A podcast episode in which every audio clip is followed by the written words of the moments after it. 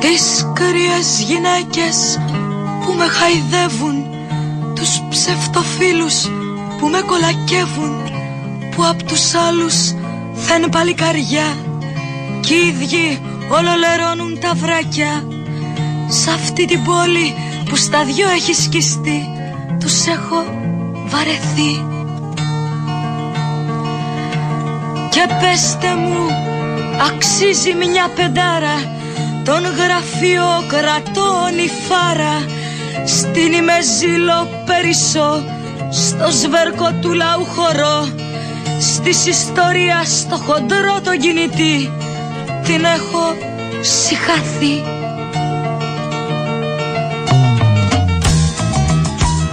Και τι θα χάναμε χωρίς αυτούς όλους τους Γερμανούς, τους προφεσόρους που καλύτερα θα ξέρανε πολλά αν δεν γεμίζαν όλο ένα την κοιλιά. Οι παλιλίσκοι φοβιτσιάριδες δούλοι παχοί, τους έχω βαρεθεί.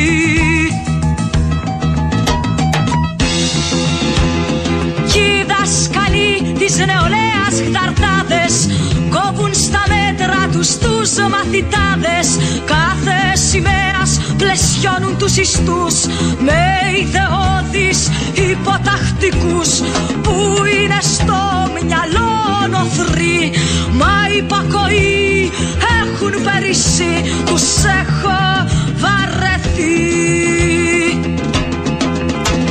Κι ο παροιμιώδης μέσος ανθρωπάκος κέρδος ποτέ από μαθήματα χορτάτος που συνηθίζει στην κάθε βρωμιά, αρκεί να έχει γεμάτο το τορβά και επαναστάσεις στα όνειρά του αναζητεί, τον έχω βαρεθεί.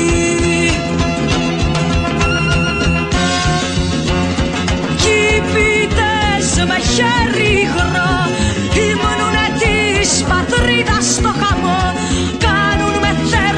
στοιχιά στιχάκια με τους σοφούς του κράτους τα έχουνε πλακάκια, σαν χέλια γλιώδικα έχουν πουληθεί, τους έχω συχαθεί. Είπαμε να σας πούμε καλή χρονιά με αυτό το τραγούδι. Ναι.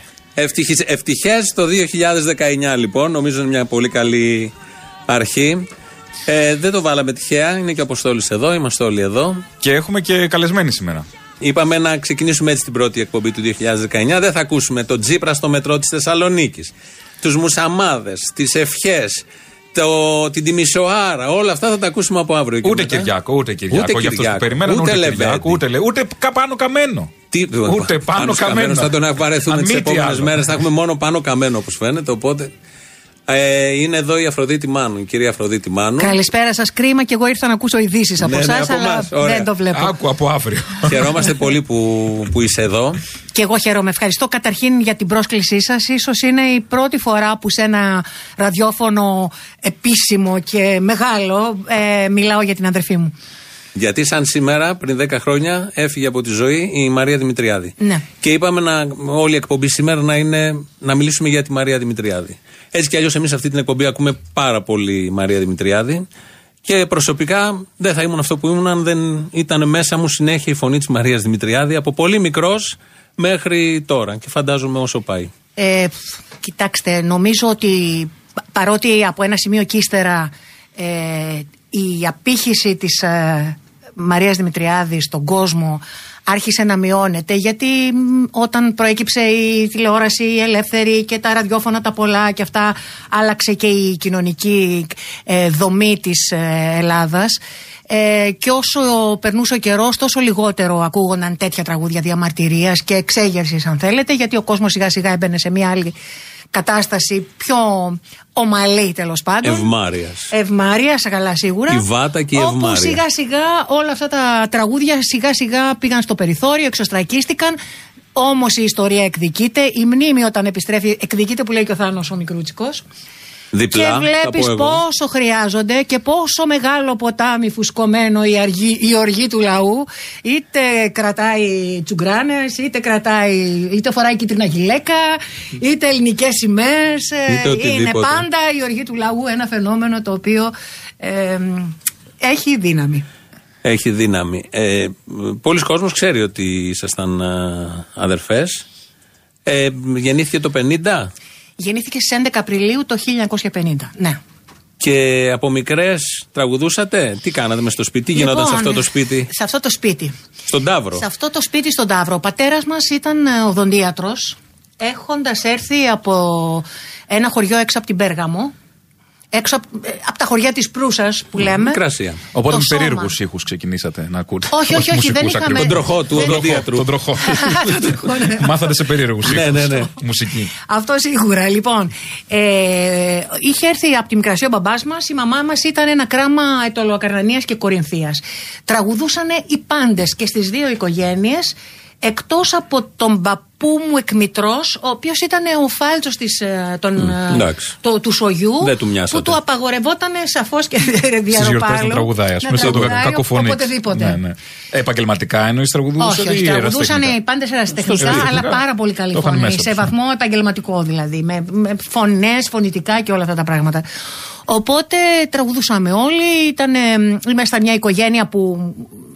με μικροαστική θα την έλεγα, που μεγάλωσε σε μια εργατική γειτονιά. Συγγνώμη που μιλάω στον πρώτο πληθυντικό, αλλά δυστυχώς είναι αδύνατο να μιλήσω για τα παιδικά χρόνια της αδερφής μου χωρίς να βάζω και τον εαυτό μου μέσα, το καταλαβαίνετε. Μεγαλώσαμε λοιπόν στον Ταύρο. Γεννηθήκαμε και μεγαλώσαμε στον Ταύρο στη δεκαετία του 50. Εγώ γεννήθηκα 3 χρόνια μετά. Όπου γύρω-γύρω από το σπίτι μας ήταν μόνο παράγγες. Γιατί ήταν πρόσφυγες ο περισσότερος κόσμος. Ήτανε λοιπόν μόνο παράγγες και εμείς όμως είχαμε σπίτι, γιατί ο παππούς μου είχε φτιάξει ένα σπίτι, ο οποίος παππούς μου ήταν χωροφύλακας, παρακαλώ, ο οποίος όμως ήταν διανοούμενος χωροφύλακας. Να το. Ένα παιδί της εποχής μάλλον. Προσέξτε να σας πω τώρα, δηλαδή θα το πω γρήγορα γιατί δεν είναι για τον παππού η εκπομπή, είναι για τη Μέρη. Ο παππούς λοιπόν γεννήθηκε και μεγάλωσε στα καπνοχώραφα της Αμφιλοχίας, εκεί στα πέριξ του Βάλτου, τα χωριά, όπου με τον αδερφό του μαζί μαζεύανε καπνά και καπνίζαν από 8 χρονών παιδάκια. Αυτή την ιστορία θυμάμαι. Και πώς το λένε, ήρθε μετά στην Αθήνα και έγινε χωροφύλακας, ενώ διάβαζε και είχε αποκτήσει γνώσεις κτλ. Και ήταν η σύμπραξη με τον μπαμπά μου, ο οποίος ήταν αριστερός, τα δυο συμπεθεριά δηλαδή που δέσανε, είχε πολύ μεγάλη επιτυχία, διότι και στην κατοχή τέλος πάντων είχαν μια. Κρύβαν τους αντάρτες στο κοτέτσι, ήρθε ο παππούς ο ένας προς την αποδόμεριά. Βεβαίως. Στην καλή μεριά. Λοιπόν, θέλω να σας πω λοιπόν ότι παρότι ο παππούς μου ήταν χωροφύλακας και δήμαρχος Σταύρου κάποια στιγμή βέβαια, έχερε μεγάλες εκτιμήσεις και ήμασταν μια οικογένεια δημοκρατική, όπου μεγαλώναμε στην πολύ φτωχιά γειτονιά που ήταν το Ταύρος και υποβαθμισμένη. Μεγαλώναμε με προοπτική να τελειώσουμε το σχολείο μας με πολύ καλούς βαθμούς. Να παντρευτείτε, να γίνετε δυο νοικοκυρές. Όχι, να πάμε στο πανεπιστήμιο, να σπουδάσουμε, να γίνουμε γιατροί, δικηγόροι. Το τραγούδι πώς προέκυψε? Αλλά τραγουδούσαμε παράλληλα πάρα πολύ στην οικογένεια. Και πώς προέκυψε το τραγούδι? Κάπου χάθηκε ο δρόμος. Κάποια λοιπόν στιγμή. Είμαστε παιδιά στο, ξέρω εγώ, το 60, όχι, μπορεί να ήταν και 65. 10-15 χρόνια. Το σκέφτομαι, 15. Ναι. Ήταν το 65 και μάλιστα ήταν μετά την δολοφονία του Λαμπράκη. 63 λοιπόν ήταν, μιλάω ανακριβές, το 65 είχαμε τα Ιουλιανά, σωστά. Λοιπόν, το 63 λοιπόν είμαστε στην Κόρινθο που κάναμε διακοπές και κάνουμε βόλτα Κυριακή απόγευμα στον κεντρικό δρόμο, στον Ιφοπάζαρο. Όπου κάποια στιγμή σταματάει η Σιτροέν του Μίκη, κατεβαίνει ο Μίκης, ο οποίος είχε σπίτι εκεί δίπλα στο Βραχάτι, καμιά 20 χιλιόμετρα από την Κόρινθο, και πάει να πάρει τσιγάρα. Όπου τρέχουμε από πίσω του εμείς και τα δύο και του λέμε: «Γεια σας κύριε Θοδωράκη, κύριε Θοδωράκη, εμείς θα γίνουμε τραγουδίστριές σας όταν μεγαλώσουμε». Σοβαρά, αποφασισμένες και προγραμματισμένο όλο. Η αδερφή μου είναι 13 και εγώ 10. Γέλασε ο άνθρωπος, μας χαΐδεψε, ξέρω εγώ, είπα για χαρά και μπήκε στο αυτοκίνητό του και έφυγε. Λοιπόν, η αδερφή μου, η οποία ήδη είχε ξεκινήσει και είχε κάνει το. Έκανε μαθήματα μουσικής. Έκανε μαθήματα φωνητικής. Και σε εκείνη τη φάση γνώρισε τον Ξαρχάκο. Και κάνουν την περίφημη Αναμπέλ, το τραγούδι. Περίμενε, ένα πρωινό. Το έχουμε.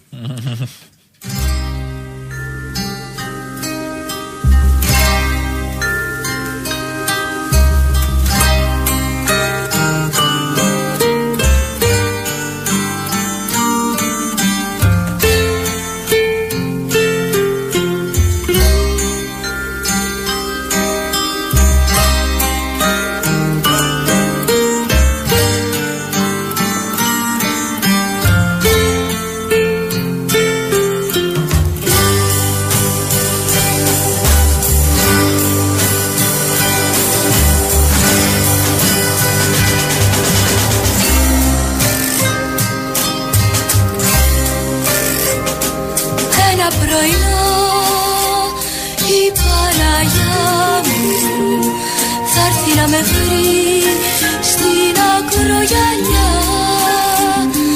Πέλαγο κρυφό τα όνειρά μου και στείλες εσύ βάρκα με πάλι.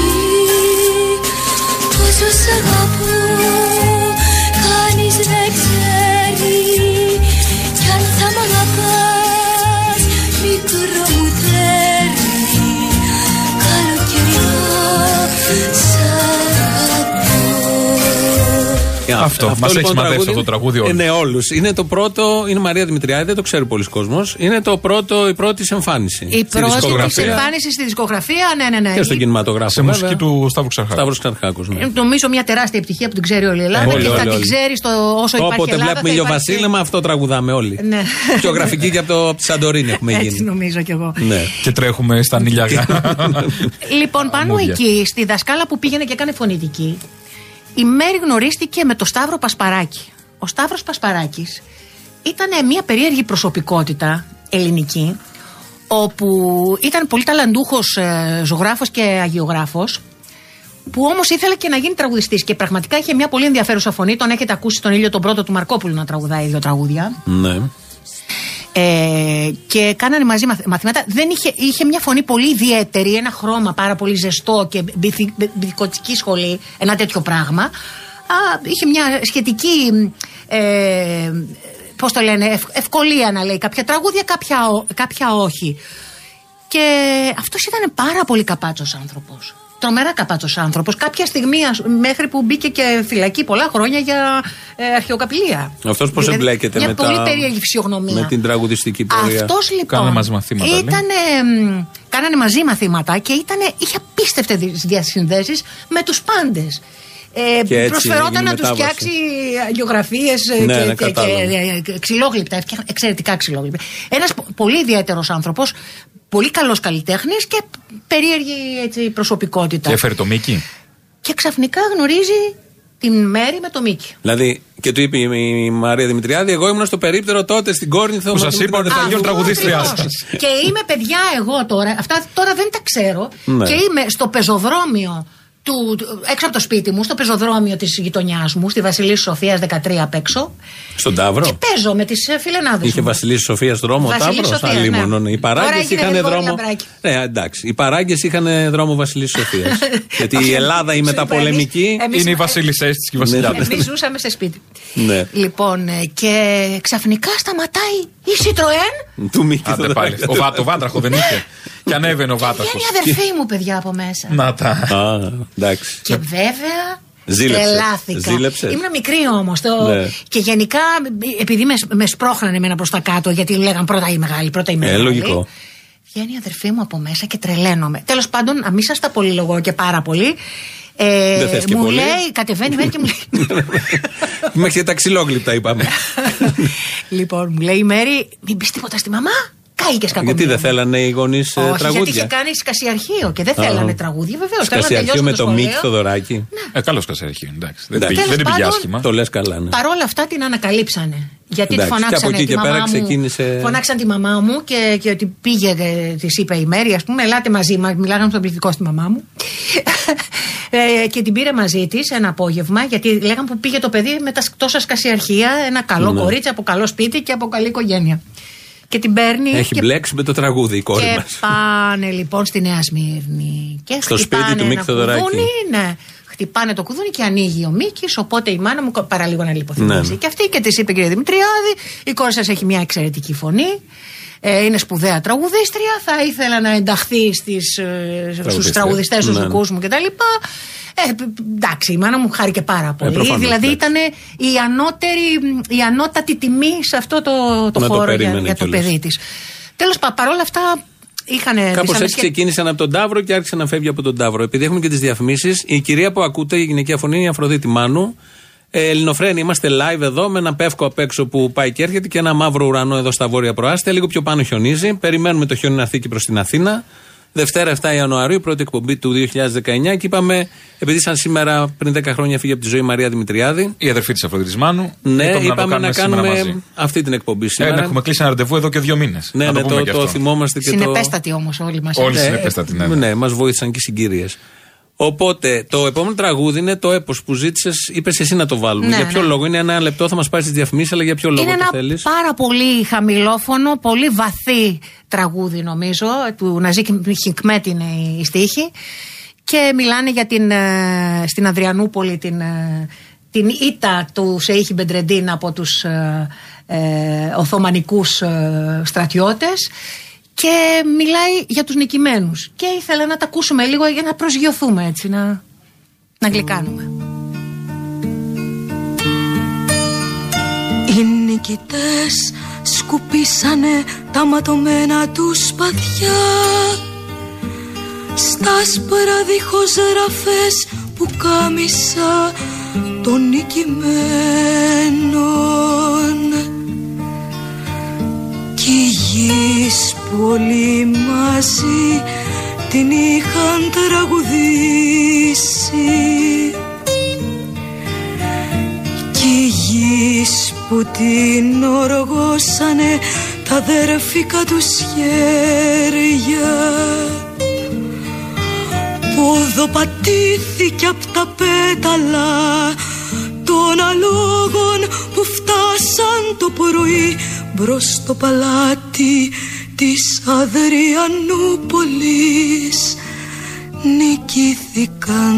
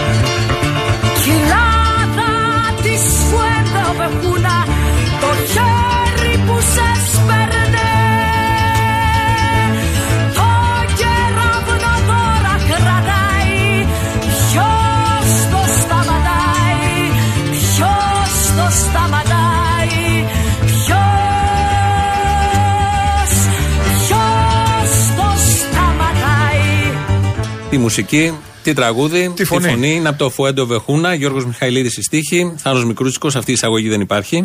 Και δεν υπάρχει και αυτή η φωνή. Εδώ νομίζω είναι Μαρία Δημητριάδη 100%. Αν δηλαδή διάλεξε ένα τραγούδι από τη Μαρία Δημητριάδη που να είναι αυτό που ξέρουμε όλοι, είναι αυτό το πράγμα εδώ. Είναι αυτό που. Τη στίχη, με τέτοια δύναμη, αλλά ανθρώπινη δύναμη, όχι απόκοσμη, που είσαι έτοιμος να ακολουθήσεις, να κάνεις αυτό ακριβώς που σου λέει η φωνή αυτή. Αυτό επειδή έχει τύχει πολλές φορές να το ακούσω σε διαδηλώσεις κάτω στο κέντρο της Αθήνας, ναι. Πραγματικά είναι συγκλονιστικό. Όλοι το ακούμε. Γιατί βγαίνει από τα μεγάλα μεγάφωνα μαζί με τον κόσμο, αντίχει στα κτίρια. Και πέρα από αυτό βγαίνει και το μεγάλο μεγάφωνο το δικό της που σε παίρνει και φεύγεις. Δεν είναι ότι. Αυτό το λέγαμε τώρα. Δεν είναι ότι είναι μια σωστά τεχνική φωνή. Όχι, που πατάει σωστά. Βγαίνει από μέσα το σύμπαν. Η Μαρία Δημητριάδη νομίζω είναι απόδειξη ότι δεν ισχύει το ρητό ουδής αναντικατάστατος. Αυτό το τραγούδι μπορεί να το πει καμία. Ναι, και εγώ καμία δεν μπορεί. Όπως και πολλά άλλα τραγούδια που έχει πει η Μαρία Δημητριάδη δεν μπορεί να τα πει. Πολύ καλές, άριστες τραγουδίστρες έχουμε, κορυφές, αλλά δεν μπορούν να πούν κάποια τραγούδια που τα έχει πει η Μαρία Δημητριάδη. Έτσι είναι. Οπότε γνωριμία με τον Μίκη Θεοδωράκη. Γνωριμία με τον Μίκη.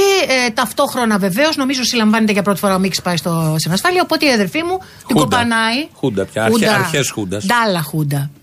Και την κοπανάει η Μέρη και πηγαίνει στο Μόναχο, όπου συνεργάζεται με τον Γιώργο τον Καπερνάρο. Ο Γιώργος ο Καπερνάρος ήταν ένας άνθρωπος ο οποίος δούλευε στο Μόναχο τότε, αλλά ήταν και τραγουδιστής, ένας λυρικός τραγουδιστής, ο οποίος είχε διασυνδέσει την Ανατολική Γερμανία, γιατί έκανε ένα εμπόριο πορσελάνης ο Γιώργος εκεί, και πήγανε και κάνανε για πρώτη φορά, σε πρώτη εκτέλεση, γράψανε τον ήλιο και το χρόνο του Μίκη, τα τραγούδια που είχε γράψει ο Μίκης στην Μπουμπουλίνας.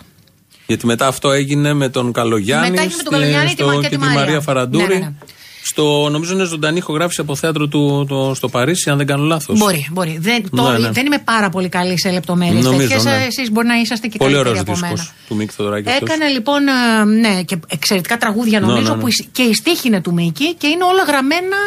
Χωρίς πιάνο φυσικά και όλα γραμμένα μέσα στο κελί. Στο κρατητήριο. Μπήκε στο κλίμα Μίκη Θεοδωράκη. Μπήκε στο κλίμα. Εν τω μεταξύ είχαμε αποκτήσει σχέσεις με την οικογένεια του Μίκη, με τους γονείς. Γιατί η γυναίκα του ήταν μαζί και μετά στη Ζάτουνα που πήγαν εξορία. Είχαμε λοιπόν επαφή με τους γονείς, όπου η αδερφή μου έβαζε και έβγαζε τις κασέτες με τα τραγούδια του Μίκη στο εξωτερικό. Σε εκείνη τη φάση. Έτσι βγαίναν τα τραγούδια, ακουγόντουσαν στην Deutsche Welle, ακουγόντουσαν στη Μόσχα, ακουγόντουσαν σε όλα τα ραδιόφωνα. Διακίνηση παράνομου υλικού. Πειρατεία. Λοιπόν, η Μαρία Δημητριάδη έκανε πειρατεία.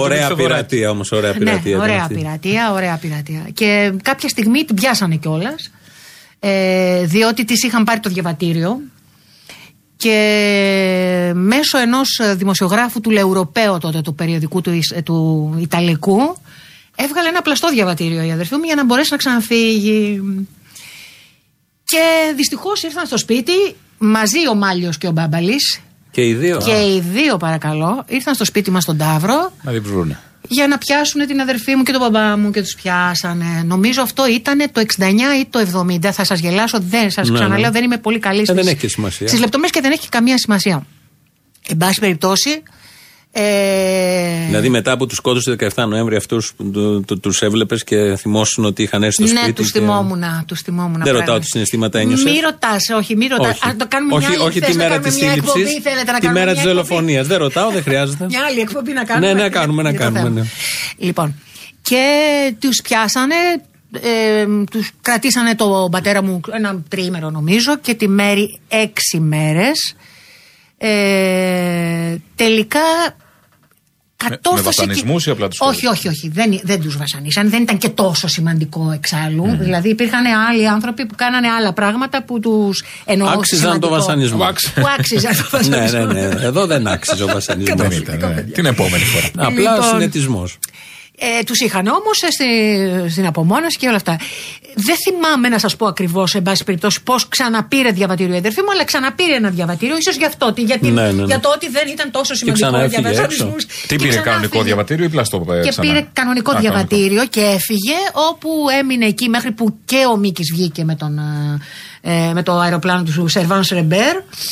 Και τον πήρε δηλαδή από τη Ζάτουνα και φύγανε και δουλέψαν ένα πολύ μεγάλο διάστημα σε συναυλίες μαζί με τον Καλογιάννη και τη Μαρία τη Φαραντούρη. Εκεί μπαίνεις και εσύ με συναυλίες? Όχι ακόμα. Όταν τελείωσε η αδερφή μου πήγα εγώ. Λοιπόν, εκεί γίνανε η πρώτη μεγάλη περιοδία του Θοδωράκη σε όλο τον κόσμο, με τη Μαρία, τη Μέρη και τον Καλογιάννη. Έγιναν τα τραγούδια του Αγώνα στο Λονδίνο, στο στούντιο της Abbey Road των Beatles. Ζωντανή, είναι μέσα στο στούντιο την ώρα που γίνονται όλα μαζί. Γίναν τα 12 λαϊκά του Ελευθερίου με την αδερφή μου και τον Καλογιάννη. Εξού και το τρένο φεύγει στις 8. Ναι. Ήταν πρώτη εκτέλεση Μαρία. Ήταν η πρώτη εκτέλεση, ναι. Γιατί μετά το ξέρουμε από την Χαρούλα Αλεξίου, νομίζω. Από το Μητσιά. Ναι. Και μετά το πήγε Αλεξίου. Το έχουν πει πολύ. Ναι, το έχει πει και η Χαρούλα. Δεν το ξέρω. Τι άλλο κάνανε να δεις δισκογραφικά? Με το Θάνο πότε γνωρίζετε? Περίμενε, τώρα νομίζω ακόμα είμαστε στη Χούντα. Και είμαστε στη φάση. Το 72 λοιπόν επιστρέφει η αδερφή μου. Και είμαστε στο 73. Είμαστε στο 72, επιστρέφει η Μέρη και βγαίνω εγώ έξω. Όπου τέλη 72, αρχές 73 γνωρίζεται η Μέρη με το Θάνο το Μικρούτσικο. Στην Αθήνα πια. Κομβική γνωρίζεται. Επιχούντας επίσης. Και επιχούντας βεβαίως. Με αγριεμένα πράγματα, γιατί έχουμε και Ιωαννίδη. Είναι προχωρημένη μετά το Πολυτεχνείο, ναι. Και πώς το λένε, και εκείνη την εποχή ο Θάνος πρωτοξεκινάει να γράφει διάφορα πράγματα. Γνωρίζετε και με τον Ανδρέα η Μέρη, όπου έχουν μια προσωπική σχέση. Τον Ανδρέα τον Μικρούτσικο, αδερφό του Θάνου Μικρούτσικου. Σωστά. Που είχαν και έχουν ένα παιδί. Το Στέργιο. Ναι. Λοιπόν, και ο Θάνος είναι στην αρχή της καριέρας του, μελοποιεί τα πάντα, μελοποιεί με δύσκολο τρόπο διάφορα. Και τα ημερολόγια μελοποιούσε, τα πάντα, ό,τι έβλεπε. Με φοβερή επιτυχία όλα εντωμεταξύ. Ο Καβαδίας ήταν το λιγότερο. Ναι, ο Καβαδίας ήταν το λιγότερο. Ήταν το λιγότερο, ναι. Η μεγάλη του αγάπη του Θάνου ήταν πάντα και είναι από όσο ξέρω, ο Ρίτσος. Αγαπούσε πάρα πολύ ο Θάνος, από πολύ μικρό στο Ρίτσο, και αγαπούσε και τα ποίηματά του, όχι μόνο τα στρατευμένα με την έννοια τα πιο λυρικά, τα πιο... κοινωνική, αλλά αγαπούσε και τα οικουμενικά του. Και του Χικμέτ είχε κάνει. Αφού λοιπόν είπαμε, Κατερίνα, μια αλλαγή. Το Αν η μισή μου καρδιά βάλε, όχι αυτό που έχουμε βάλει, επειδή είναι και Ρίτσος και Χικμέτ. Οπότε και Θάνος. Είναι Χικμέτ η αρχική στίχη, απόδοση στα ελληνικά Γιάννης Ρίτσος.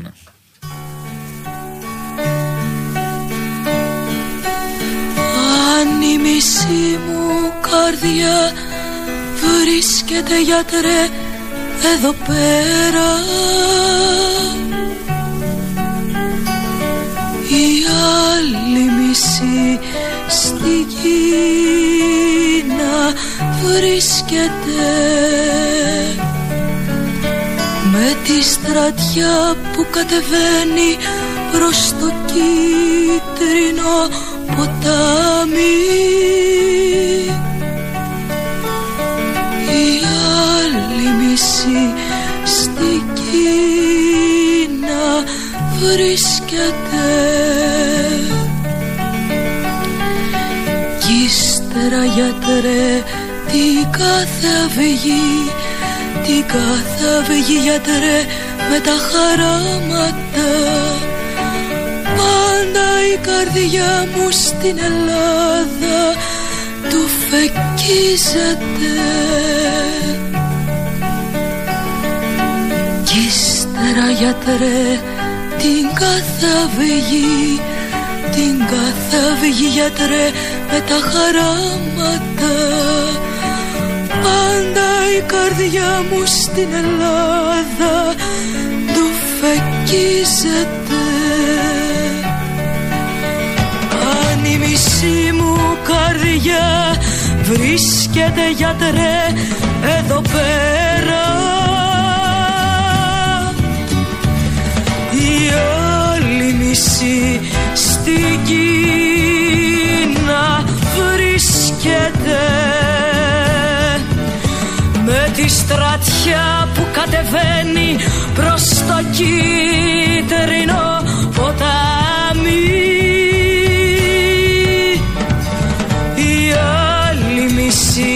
Στην Κίνα βρίσκεται,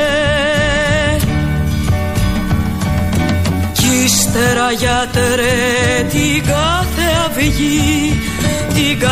αυγή, γιατρέ, με τα χαράματα. Πάντα η καρδιά μου στην Ελλάδα του φεκίζεται. Αυτό είναι το τραγούδι λοιπόν, Αν η μισή μου καρδιά. Ένα πολύ ιδιαίτερο τραγούδι. Θάνος Μικρούτσικος, Γιάννης Ρίτσος στα ελληνικά, Αναζήμ Χικμέτ, η στίχη αρχική. Έτσι λοιπόν, μάθαμε πολύ τη Μαρία Δημητριάδη μέσα από τη μουσική του Θάνου Μικρούτσικου. Νομίζω, εμείς οι νεότεροι δηλαδή. Αυτό που είπες και πριν, τώρα που λέγαμε στο διάλειμμα, ο Θάνος έγραψε τραγούδια για τη φωνή της Μέρης. Δηλαδή την εκμεταλλεύτηκε στο έπακρο. Τέτοια φωνή, νομίζω ήταν ο ένας για τον άλλον. Έπρεπε να βρεθούν αυτοί οι δύο. Δεν υπήρχε. Πολύ... Θα ήταν κρίμα να μην το κάνει. Δηλαδή, αν λέμε η επιτομή της μούσας είναι αυτή, ας πούμε, για τον Μικρούτσικο. Εκμεταλλεύτηκε κάθε είδους δυνατότητα και ικανότητα και φαίνεται αυτό, και ευτυχώς υπάρχουν αυτά και τα χαιρόμαστε. Ακόμα και στο θέατρο τη βγάλανε με τον Γιώργο τον Μιχαηλίδη. Και παίζει στο θέατρο. Και, είχε ξαναπαίξει και σε άλλη παράσταση. Μπορώ να το θυμηθώ αργότερα. Σας λέω, η μνήμη μου σε αυτά δεν είναι καλή. Πάντως, σε όλη τη μουσική πορεία πάντα ήταν παρούσα στις λαϊκές κινητοποιήσεις, με τη φωνή της, με τη δράση της. Δεν έφυγε, δεν ξέκοψε. Και η δράση της. Δεν ξέκοψε ποτέ. Παιδιά τότε και οι μέρες της διαδηλώσεις, φυσικά στο Πολυτεχνείο, έτσι. Ναι, ναι. Ήταν μέσα στο Πολυτεχνείο. Ήταν στο ΕΚΕ τότε. Όχι, ήταν μετά ήρθε το ΕΚΕ. Μέσα στο Πολυτεχνείο η μέρη από την πρώτη στιγμή μέχρι και την έξοδο, την περίφημη. Θυμάμαι όταν. Που ήσουν στον Καναδά σε περιοδία με τον Μίκη, που είχατε μάθει ότι μάλλον είχε σκοτωθεί.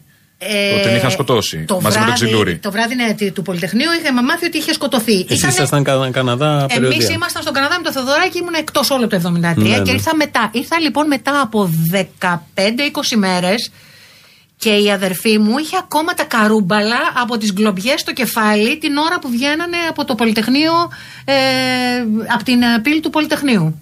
Και μου τα έδειχνε. Πιάσε να δεις τα καρούμπαλα στο κεφάλι μου.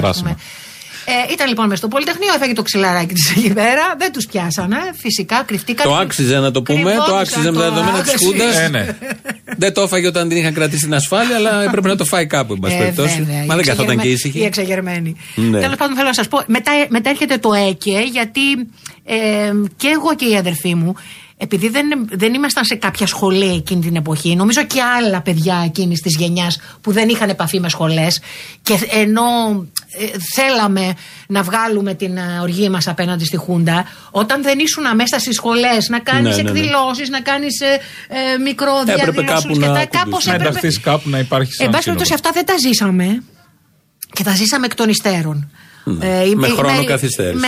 Η Μέρη το άρχισε εκεί στο Πολυτεχνείο και εγώ μετά που ήρθα, ας πούμε. Και είναι και λογικό όταν είσαι στην ηλικία των 20 και 22 να εξεγείρεσαι και να θες να τα σπάσεις όλα και να τα κάνεις όλα. Λογικό είναι να εξεγείρεσαι και μετά. Εγώ διαφωνώ με αυτό. Σαφέστατα. Δεν έχει ημερομηνία λήξης η εξέγερση εσωτερική. Γιατί είναι γραφικότητα. Το λογικό είναι να εξηγείρεσαι πάντα. Άμα κάτι δεν σου πάει και κάτι είναι άδικο. Με βοηθάει αυτό που λες τώρα, γιατί πράγματι η αδερφή μου έμεινε εξεγερμένη μέχρι το τέλος. Αυτό ακριβώς. Ήταν ένας άνθρωπος έντιμος και δυστυχώς και ευτυχώς απόλυτος. Δηλαδή ευτυχώς, είχε μια καθαρότητα. Και είχε και πολύ συνεπή στάση σε όλο το lifestyle της, ας πούμε. Ακριβώς, δηλαδή, όχι μόνο στο τραγούδι που κράτησε. Ουσιαστικά δεν ήταν lifestyle καθόλου. Τρόπος ζωής εννοώ. Και επιλογές. Επιλογές και αισθητική που εξέπεμπε. Τράβηξε το δρόμο της, ξέροντας πολύ καλά ότι θα είναι πολύ μοναχικός.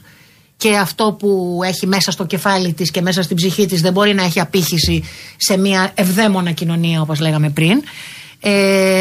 Με όλες τις συναλλαγές, γιατί είμαστε, το είχε η οικογένειά μας και πολύ περήφανες. Περήφανοι, έντιμοι και πεντακάθαροι. Οπότε αυτό που πάει τώρα που θα μας πάρεις στις διαφημίσεις νομίζω κολλάει απόλυτα.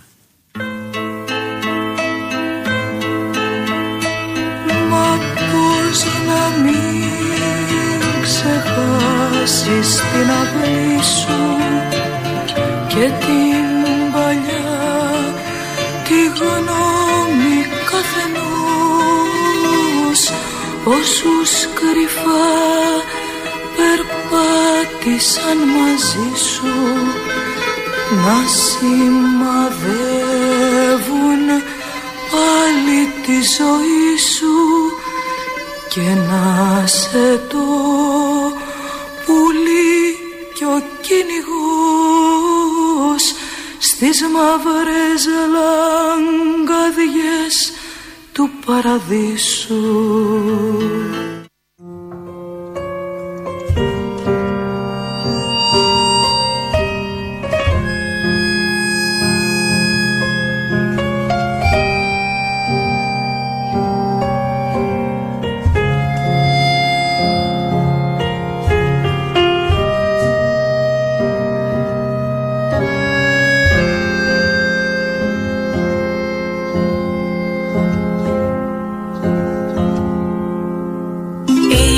Κορμιά που μένουνε για πάντα σταυρωμένα κι άλλα που απομένουνε εξόριστα στη γη.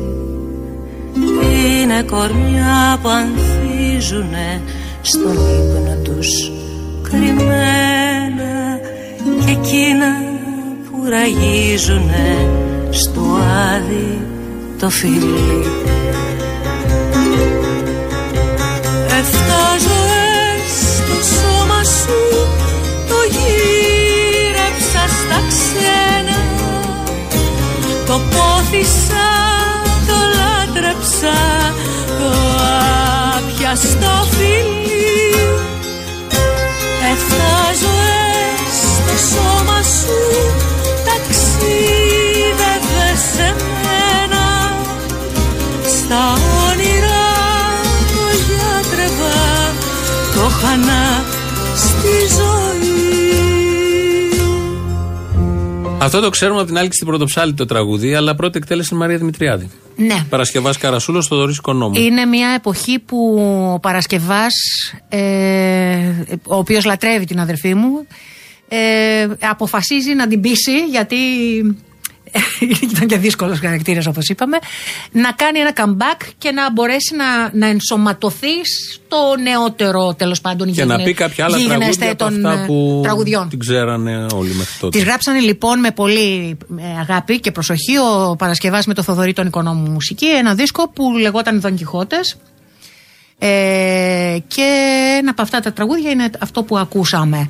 Το λέει πολύ ωραία. Κάνανε και κάποιες νυχτερινά κάπως από την Πρωτοψάλτη. Ζωντανές παραστάσεις. Κάνανε και κάτι ζωντανές παραστάσεις στο θέατρο Ροές της Σοφίας Πυράτου. Ναι. Με αυτό. Όμως και εκεί δεν βολευόταν η μέρη, ήταν γενικά έτσι σε μια. Και ήταν πια οι παραμονές που θα αρρώστενε. Είναι αρχές του 2000 αυτό νομίζω. Με το Μικρούτσικο, ωραία εμπειρία όλο αυτό που έγινε.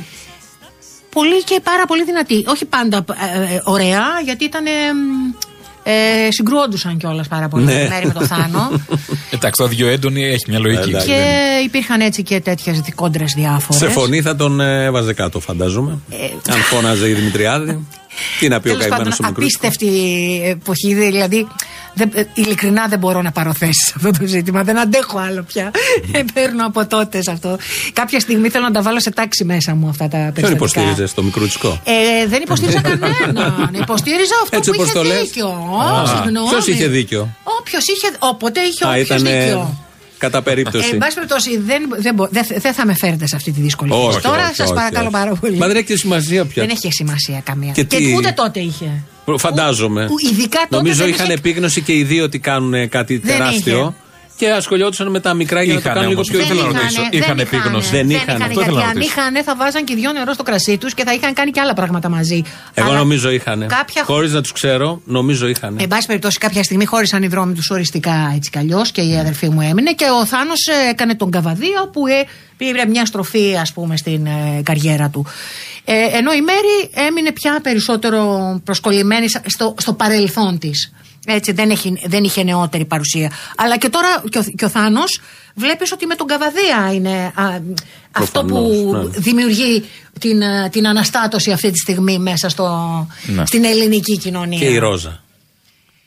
Ο Καβαδίας και η Ρόζα είναι αυτά τα δύο νομίζω ναι. Όλο το συνολικό έργο του Θάνου Μικρούτσικου δεν υπάρχει. Κοίταξε, είναι θέμα εποχής βέβαια, διότι τα τραγούδια που έχει γράψει ο Θάνος δεν είναι εύκολο να χαθούν.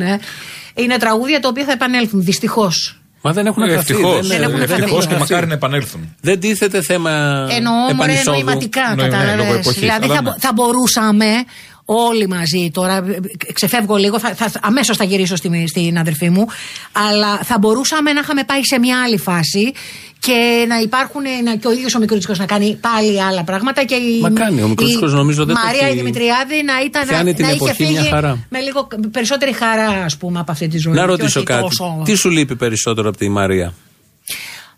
Αχ, τι να σου πω τώρα. Δεν ξέρω, μη μου κάνεις τέτοιες ερωτήσεις. Είναι πολύ, είναι άχαρο τελείως και αδύνατον να μπορέσω να συμπυκνώσω πράγματα. Οι σκέψεις μου χάνονται σε στιγμούλες και σε στιγμές. Ναι, βέβαια, 10 χρόνια μετά. Μου λείπει η αδερφή μου πάρα πολύ. Μου λείπει γιατί ενώ μοιάζαμε πάρα πολύ σε πολλά πράγματα, απ' την άλλη ήμασταν πάρα πολύ διαφορετικές σε πολύ ουσιαστικά πράγματα. Μαλώναμε κάθε μέρα, τσακωνόμασταν. Δηλαδή κλείναμε το τηλέφωνο 2-3 φορές η μία στην άλλη, τόσο πολύ. Αλλά αυτή. Για χαζά θέματα, φαντάζομαι. Όχι μόνο. Για σαν χαζά, να σου πω, χαζά δεν μας ενδιαφέραν. Δεν ήμασταν του χαζού. Δηλαδή και η αδερφή μου, ας πούμε, ήταν ένας άνθρωπος και εγώ διάβαζα πολύ, αλλά η αδερφή μου είχε φτάσει πια στο σημείο, παιδιά, να διαβάζει ένα βιβλίο την ημέρα. Δηλαδή ήταν. Ναι, ένας πολύ διαβαστερός άνθρωπος και παρακολουθούσε. Είχε μνήμη φοβερή, συγκρατούσε όλα τα στοιχεία για τους ανθρώπους, για τους πολιτικούς, για το ό,τι συνέβαινε γύρω-γύρω. Και κάθε φορά που μου λείπε κάτι σαν πληροφορία, μου τα έδινε η Μέρη. Ασχολιόταν πάρα πολύ με την ελληνική πραγματικότητα, με το πώς και πού πηγαίνει η κοινωνία. Την ενδιαφέρε πάρα πολύ. Θα μπορούσε να γίνει αλλιώς. Αν δεν ήταν αυτό, δεν θα είχε πει όλα αυτά τα τραγούδια. Δεν θα είχε πει έτσι αυτά τα τραγούδια. Ήταν ένας άνθρωπος που είχε βαθιά γνώση της ελληνικής πραγματικότητας και είχε άποψη. Πάντα την πάλευε. Και έτσι, αλλά αυτό μου λείπει, αυτό το μπαλάκι που ήταν ένα συνεχές μπαλάκι αναμεταξύ μας, παίζαμε μπάλα. Δηλαδή από το πρωί μέχρι το βράδυ μπορούσαμε. Μ' αρέσει που δεν ήθελες να σου κάνω την ερώτηση. Έλατε. Θυμάμαι όταν κάναμε τις πρόβες στο Κρεμλίνο, που σου είχα ζητήσει να πεις ένα τραγούδι της Μαρίας, μου λες έκανα καιρό να ακούσω τη φωνή της από όταν πέθανε. Πολύ. Και μετά. Πολύ καιρό. Και δεν μπορώ να τη δω, παιδιά. Δεν μπορώ βίντεο, να δω βίντεο. Δεν μπορώ ακόμα να δω. Αδύνατον. Μετά πόσο καιρό άκουσες τη φωνή της? Την άκουσα μετά από 3 χρόνια, όπου έκανα μια συναυλία στην Τεχνόπολη και θα ερχόταν και ο Θάνος σαν guest. Και πες μου πώς είναι ο τίτλος του «Τους έχω βαρεθεί». Και θα έλεγα το «Τους έχω βαρεθεί». Είχα μεγάλη αγωνία αν θα μπορέσω να το τραγουδήσω, γιατί έκλαιγα όλη την προηγούμενη εβδομάδα και όταν κλαίσει η φωνή επηρεάζεται. Κάνει πολύ κακό το κλάμα στη φωνή. Μπορεί να κάνει καλό στα μάτια, αλλά στη φωνή κάνει κακό και βραχνιάζεις. Και στα μάτια κάνει καλό το κλάμα πάντως. Και είχες άγχος πώς θα το. Είχα και την παραμονή, λέω δεν θα μπορώ να το πω. Οπότε είπα στο Θάνο να πούμε και ένα έτσι πιο εύκολο τραγούδι να έχεις έτοιμο. Μήπως δεν τα καταφέρω να το πω. Το κατάφερα και το είπα, εν πάση περιπτώσει, γιατί ήθελα να το πω στη μνήμη της όσο καλύτερα γινότανε. Το επόμενο. Καλά, πολύ συγκλονιστικά να κλείσω και αυτό. Είπες και το «Άννα μην κλαις», βέβαια, στην παράσταση δικιά μου στο Κρεμλίνο. Καλά, το ήταν. Πολύ, όχι. Καλά, όχι, ήταν πολύ ιδιαίτερη. Όσοι το ακούσαμε, ήταν μια ιδιαίτερη στιγμή. Ήταν πολύ ιδιαίτερη στιγμή αυτό. Γιατί όλοι το ξέρουμε, όχι. Επειδή φτάνουμε στο τέλος γι' αυτό. Θέλω να κάνουμε ένα φινάλε έτσι πιο. Όχι, δεν έχουμε κάνει διαφημίσεις. Πριν πάμε στο φινάλε, ακολουθεί ο μικρό κόσμο, αλλά αυτό το κενά που λέει τώρα εδώ η Μαρία. Τραγουδάω στο μικρό κόσμο, εγώ πίσω, στη χοροδία, και ο Κώστας ο Θωμαίδης τραγουδάμε και κάνουμε τα φωνητικά αυτά τα υπέροχα. Ας ακούσουμε, τα οποία λοιπόν μιμούνται όλοι από τότε. Να τα ακούσουμε. Και να, τι θέλω τώρα να σας πω, μες στις συνεδρίες μέσα στην πόλη της Καλκούτας φράξαν το δρόμο σε έναν άνθρωπο, αλυσοδέσαν έναν άνθρωπο εκεί που ευάδιζε. Να το λοιπόν γιατί δεν καταδέχουμε να υψώσω το κεφάλι στα στροφόδιστα διαστήματα. Θα πείτε τα άστρα είναι μακριά κι η γη μας τόσο δα μικρή. Το λοιπόν ότι και να είναι τα άστρα, εγώ τη γλώσσα μου τους βγάζω. Για μένα το λοιπόν το πιο εκπληκτικό, πιο επιβλητικό, πιο μυστηριακό και πιο μεγάλο είναι ένας άνθρωπος που τον ποδίζουν να βαδίζει. Είναι ένας άνθρωπος που τον αλυσοδένουνε. Είναι ένας άνθρωπος που τον ποδίζουν να βαδίζει. Είναι ένας άνθρωπος που τον αλυσοδένουνε. Είναι ένας άνθρωπος που τον ποδίζουν να βαδίζει. Είναι ένας άνθρωπος που τον αλυσοδένουνε. Είναι ένας άνθρωπος που τον ποδίζουν να βαδίζει. Είναι ένας άνθρωπος που τον αλυσοδένουνε. Είναι ένας άνθρωπος που τον ποδίζουν να βαδίζει. Είναι ένας άνθρωπος που τον αλυσοδένουνε. Είναι ένας άνθρωπος που τον ποντίζουν να βαδίζει. Είναι ένας άνθρωπος που τον αλυσοδένουνε. Είπαμε την πρώτη εκπομπή του χρόνου, τη χειμωνιάτικη live εκπομπή, να την κάνουμε μαζί με την Αφροδίτη Μάνου, γιατί σαν σήμερα πριν 10 χρόνια έφυγε η αδερφή της από τη ζωή, Μαρία Δημητριάδη, που την αγαπάμε τόσο πολύ. Η λέξη αγαπάμε και το ρήμα δεν περιγράφει ακριβώς τι γίνεται. Αλλά και την έχουμε εδώ και λέμε διάφορα. Έχουμε πολλά τραγούδια, δεν χωράνε. Έχουμε πολλές διηγήσεις, δεν χωράνε. Πάμε προς το τέλος. Οπότε. Μια μικρή παρένθεση, πολύ σύντομα, επειδή στέλνετε πολλοί μηνύματα για την εκπομπή που θα τη βρούμε, τι θα κάνουμε. Θα ανέβει η εκπομπή αμέσως μετά το τέλος της στο καινούριο site της Ελληνοφρένιας που μόλις ανέβηκε, ελληνοφρένια.net.gr, και στο YouTube, στην επίσημη σελίδα Ελληνοφρένια Official. Θα την ακούσετε την εκπομπή αμέσως μετά. Οπότε μπορεί να τη βρείτε, να την ξανακούσετε ή να την ακούσετε για πρώτη φορά όσοι δεν καταφέρατε τώρα. Επειδή πάμε προς το τέλος. Ήθελα να αναφέρω, ξεχάσαμε, μια πολύ σημαντική συνεργασία της αδερφής μου με τον Γιάννη τον Μαρκόπουλο. Δηλαδή, ο ήλιος ο πρώτος του Ελίτη και το χρονικό του Κώστα Γεργουσόπουλου είναι δύο σταθμοί στην περίοδο της δικτατορίας, πολύ μεγάλη. Και για τον ήχο του Μαρκόπουλου που παρουσιάζεται εκείνη την εποχή για πρώτη φορά, η κριτική λύρα, το χρώμα το πιο ελληνικό, γιατί θεωρώ ότι ο Γιάννης Μαρκόπουλος είναι ένας σπουδαίος Έλληνας μουσικός. και για την μετέπειτα εξέλιξή του. Και εκείνος στην αρχή της καριέρας του ήταν. Είχε κάνει κάποια σκόρπια τραγούδια, ναι, ή ξέρω, ένα δίσκο ολόκληρο, ας πούμε, δεν ξέρω. Και έχουν μείνει από αυτά στους χρόνους της καταστροφής, Μαργαρίτα, το Αλωνάκι, κάτω στη Μαργαρίτα στα Αλωνάκι. Παιδί με το γρατζουνισμένο γόνατο, ναι. Και βέβαια την εποχή εκείνη είχαν πάρα πολύ μεγάλη απήχηση στο Καφενείο Νιαλάς. Το Καφενείο Νιαλάς είναι πρώτη εκτέλεση. Ναι. Όπου βεβαίως ήταν και στο χρονικό, το δεύτερο δίσκο, παρουσιάζεται και για πρώτη φορά και ο Νίκος Ξυλούρης, που μετά συνεργάστηκε η αδερφή μου αρκετές φορές σε live προγράμματα στην Πλάκα, στην Πλάκα της Πλάκας. Αυτά είναι τέρατα,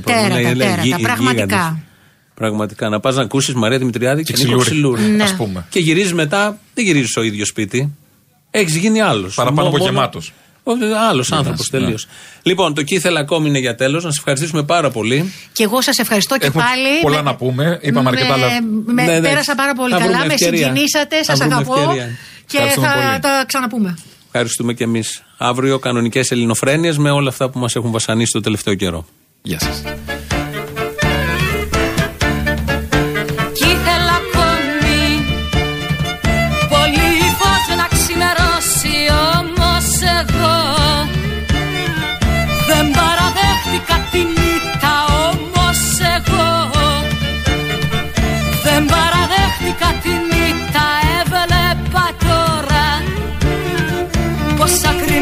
Τη μορφή έπρεπε να σώσω, έβλεπα τώρα πόσα κρυμμένα, τη μορφή έπρεπε να σώσω, πόσες φωλιές νερού να συντηρήσω μέσα στις φλόγες, πόσες φωλιές νερού να συντηρήσω μέσα στις φλόγες.